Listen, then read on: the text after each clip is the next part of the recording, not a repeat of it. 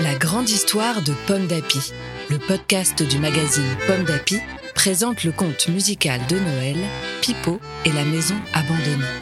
À écouter jour après jour avec les enfants jusqu'au 24 décembre. Aujourd'hui, 11 décembre, de nouveaux amis. Le lendemain matin, en ouvrant sa porte, Pipo se retrouve face à des enfants. L'un d'eux s'avance. Bonjour, on a entendu parler de la maison hantée. On pourrait la visiter? Pipo est content d'avoir de la compagnie. La maisonnette aussi. Clac Un petit volet bat dans le vent. Les enfants sursautent.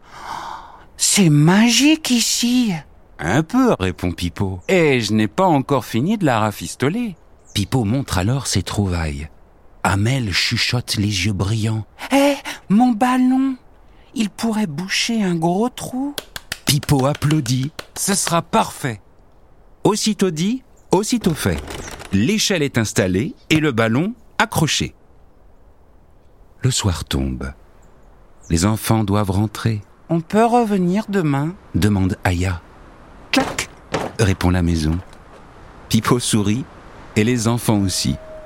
Et cette belle journée se termine au son de l'accordéon. Merci d'avoir écouté cet épisode de Pipo et la maison abandonnée. Ce conte musical du magazine Pomme d'Api a été écrit par Marine Gérald, Marie-Pascale Nicolas Cocagne et Marianne Olivier. Mis en musique par Vincent Carenzi et lu par Pierre-François Garel. Rendez-vous demain pour la suite. Pomme d'api, c'est bon d'être un enfant. Un podcast Bayard Jeunesse.